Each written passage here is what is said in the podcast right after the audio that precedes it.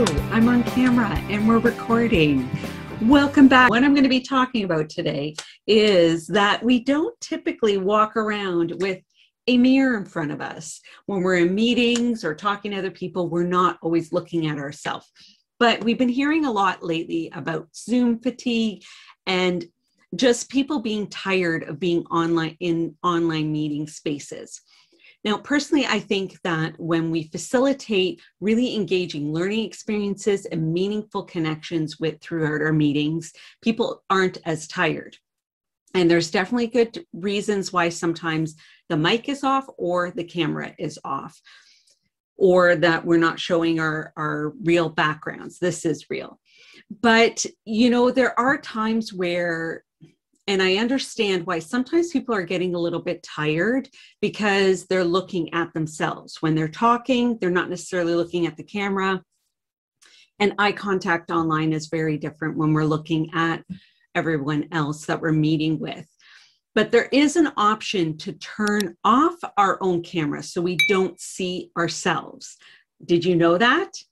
Join me and I'm going to show you how to do this. Hi, my name is Patricia with Regie Educational Services. So I'm going to share a screen. You see yourself, your video tile, and up in the top right here with the three dots, you open that up for the drop down and you can see a hide self view. So that's what you click, and now you can't see yourself. And if on my other device, I turned on the camera, that is the host right now talking to you. So I'm just going to turn that off.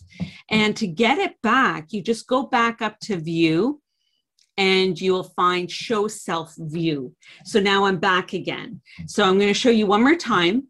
The three dots right in your video tile where you would see yourself typically in the gallery view. You go to hide self view, and then to get it back again, you go to view up in the top right and you just click show self view. And that's how simple it is to hide yourself. So you're not looking at yourself while you're talking. Other people can see you, but you're not seeing yourself.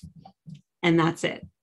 So that's very quickly how to remove your self-view and how to get it back, which might help how you experience meetings. And then you're just looking at the gallery view of everyone else. Hope this is helpful. If it is, you can give me a like or a comment below. Share this with others too that might also really find this helpful. Thanks for tuning in. My name is Patricia.